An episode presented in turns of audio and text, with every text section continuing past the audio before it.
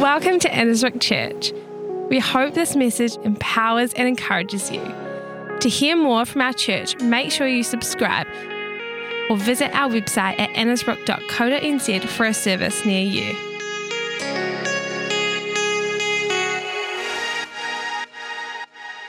A point number two I want to make today is that there's no clear cut map, but Christ is our compass. Now, this point here always racks me off because I'm a dude that likes process, all right? I'm always saying to the team that works with me, uh, we need the process in place to make sure that we actually uh, get this correct. Uh, one of my tutors, when I studied, said this to me you don't manage people, you manage processes. And then processes ensure that, that we get the right outcomes. So I get really annoyed by this point that there's no clear cut map, but Christ is our compass. So here we find ourselves back in our key scripture where Thomas is saying, just show us the Father, and that will be enough for us. Just show us the way. Just show us that you are God. And then just tell us the way to go. But then Jesus just says, No, no, I am the way. So it's not about what clear cut steps are we going to follow, but it's about who is actually going to help us in the steps that we need for our life. Because the difference for my the steps for my life are different from the keys that Matthew's got for his life or Steve's got for his lives. Now, we've got some commonality amongst it all, but we're going to face some individual challenges that's going to require us to go that way. Um, it's not about what we do, but it's about who we're following that matters. And this will lead us to the river. This will lead us to our source that will actually help us actually find exactly what we need to do in our life. Um, it's fascinating when I read back through the Bible and we look at Leviticus and we look at all the rules that were laid out for the Levites and the rest of it. You weren't allowed to have goatees. Um, you weren't allowed to um, eat um, animals with hooves on them, which means pork, and I, I love pork. Um, we're not allowed to. Um, uh, eat grasshoppers. That's a really weird rule. I don't know why God had to say that, but He did. Anyway, it's been it's now a simplified faith. It just comes back to this: love God and love people. That's a very simplified truth, right? So, who are we following? It's just about loving God, loving people.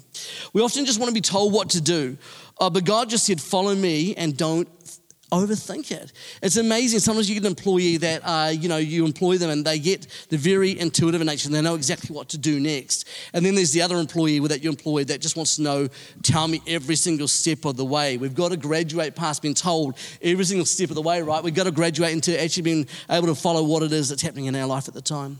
So I'd say this be with Jesus, be like Jesus, and do what Jesus did. This is discipleship in our scripture that we read this morning, there's a lot of confusion uh, because not every step is clear, clear cut, but Christ is solid within that. Uh, learning is a little bit more organic than that. We've got the course right, but then we've got the learning. So the course is like the theory of everything that we're doing, then the learning is actually what we're actually going to do on the ground. So, so important.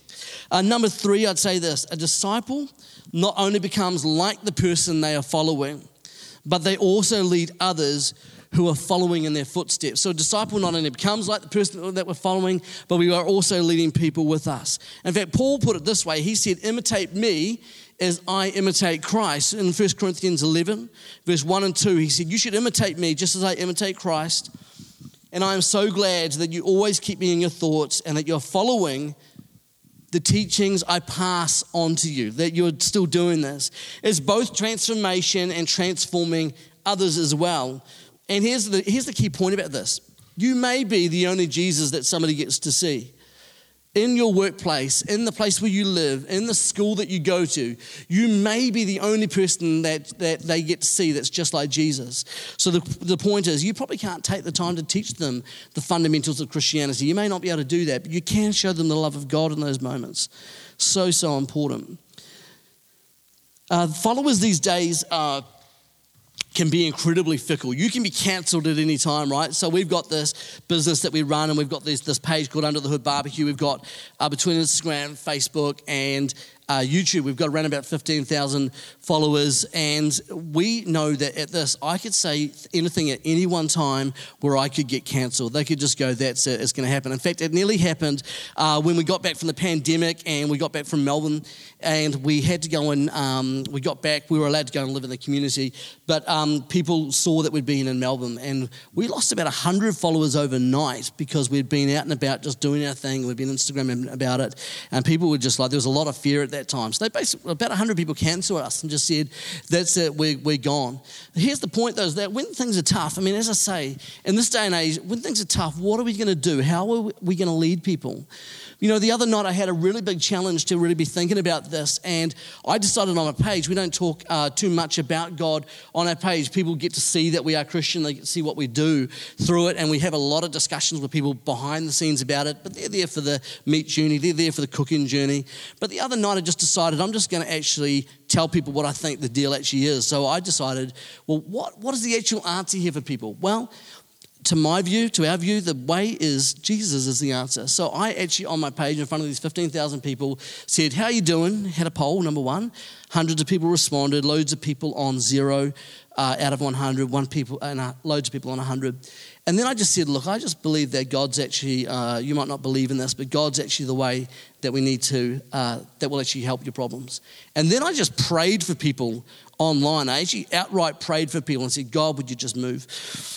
And it was absolutely fascinating to me that even that people that weren't religious, weren't Christian, came to me and said, Man, I'm not religious in any way, shape, or form, but I just respect what you just did there.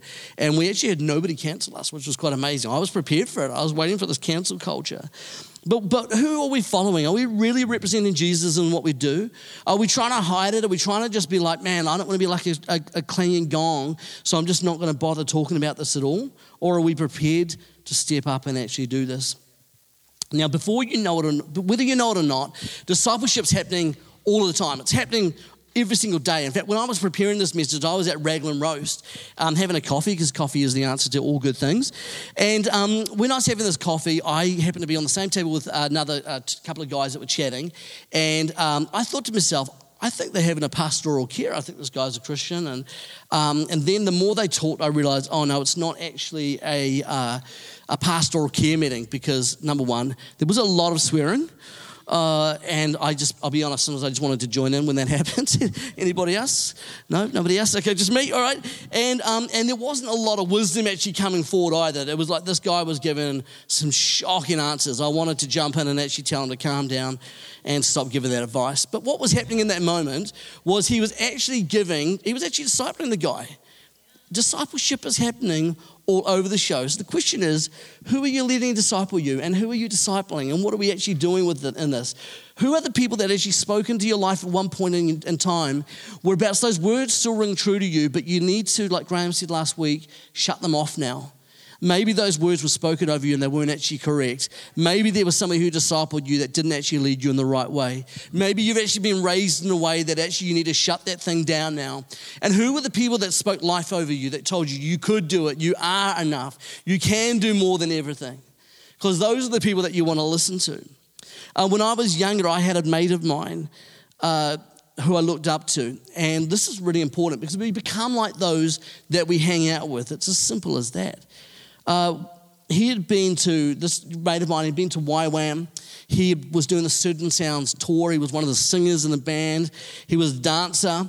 Um, and I was starting to spend every day with him. Every part of my day I was starting to spend with this guy. Love the dude, really cool guy. I thought to myself he'd be my best man at my wedding. He did not even end up getting an invite to the wedding. Um, but anyway, he turned out that what I thought he wanted the best for me, he actually wanted the best out of me. And he started to encourage me to skip school and he started offering uh, me marijuana and he started um, taking me to the nightclubs and getting me to drink and all of these sort of things. He actually took me away from church and away from God. You see, I was raised in a pastor's home, but I looked out for these other things, for these areas of acceptance and these, these, these answers I just felt that I needed. So I looked to this guy who I thought was going to help me out. And it turns out that this guy, uh, he, he was actually uh, convicted of sexual assault on three women, and that was happening right at the time where he was kind of taking me under his wing and discipling me. Well, what ended up happening with me, this is how I ended up getting free, was one night I'd been out at the nightclubs, and um, I would have been all about 16, and what happened was, was I was found on the street, almost passed out drunk in the curb. He'd left me there, and um, a friend of mine uh, who I'd grown up with. Well, he was a lot older than me. He had been a youth pastor for us. Didn't go to the current church that we were in. Uh, he found me and said, Let's meet up this week and let, let's talk. So I, he brought me into his office, and I was so offended by the thing that he said to me at the time. But this is what he said, and I remember it so clearly. Um, but this talk changed my path forever. He said, Dave, if you're going to hang out with the pigs, and if you're going to eat with the pigs and drink with pigs, guess what? You're going to end up becoming a pig. And I thought to myself, oh my gosh, this is so offensive. I had no idea what this dude was doing at the time. No idea that my friend was out there doing all this sort of stuff. But uh, he said this. He also said this, but I know that you're not that person. I know that you're made to soar. I know that you're made to absolutely become something far greater than this. And it's actually interesting because I know of a family of, of two brothers, and they were brought up in the same upbringing, exactly the same upbringing. Now, one of them went on to become a successful businessman, and he went on to do absolutely amazing things. And the other brother actually ended up going to prison, was actually convicted of six different um, uh, crimes, and he ended up spending a lot of time in prison, really struggled to get his life back on track. What the difference was, was who these two brothers were hanging out with. Uh, one of the brothers uh, was actually present that night, I don't even remember, a number of years ago, up in the Maitai where somebody got shot and got murdered up there. Um, he was there that night. That was the crew he was hanging out with. And that brother ended up walking a different path. The same foundation, the same upbringing, just making a difference in terms of who they were spending time with and what they were going to do. Now, it's no accident today that you've actually arrived at church and that you've chosen your Sunday morning to be here this morning because you've actually chosen this morning, I'm going to follow God, or I'm at least in a seeking moment of trying to follow God. And if that is as you this morning, I want to pray that God would honor you, honor you for that. I'm just going to invite the band to come up right now because I'm just going to wrap up this whole, this whole message, this whole thought, just by asking you some simple questions. Number one, are you convinced this faith in Jesus that you've got is authentic in your own life? Are we actually that convinced and that convicted of it? When I saw the other day all those people telling me that they were like a zero out of 10, and I thought, well, what is the actual answer for them here? Well, the actual answer is Jesus, right? So that's my core belief. So I then had a decision am I going to say that? Am I going to pray for them? Or am I just going to sit there and give them some self help, motivational stuff? And I thought, no, I'm actually going to give them the actual truth. So that's actually what I did. And honestly, I'm telling you, dozens and dozens of people reached out and said, that was just for me, or that was just really impacting for me. Okay, are you, are you convinced this faith is authentic in your own life? Number two, who are we letting shape us? Who are we letting shape us? Discipleship, as I said, is happening all of the time. Are you listening to the right? Are you listening to the right uh, voices? Are you watching the right YouTubes? Are you listening to the right uh, speakers? Are you spending time with the right people?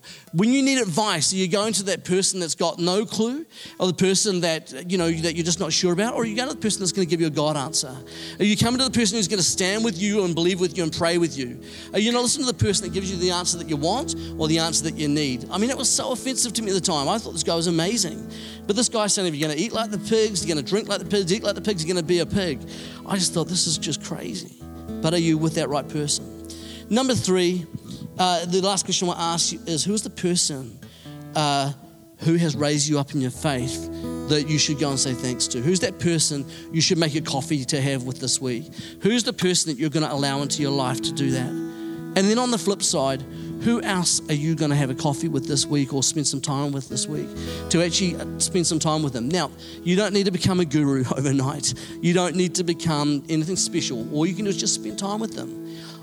Look out for the questions they're asking. See if you can answer them. And if you don't know the answers, help find an answer for them. As simple as that. I used to think this, this, this discipleship journey was clear cut. That if I just followed a process, it would get me there. But I discovered that this journey is often less clear cut. It's a journey into the unknown, but one thing is for sure Christ is our foundation. Christ is our compass, and He puts people in our world that can help shape us. And He puts people in our world to shape us. Who's that person that you've been shunning because they've been giving you the advice you don't like? Maybe you should go back and actually thank them and say, Thank you so much for standing with me and being with me anyway.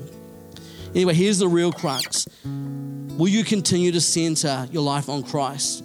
and all He is. Remember his ways are better than our ways. And will you trust him yet again, even in your disappointments? I just want to just shut our eyes right now.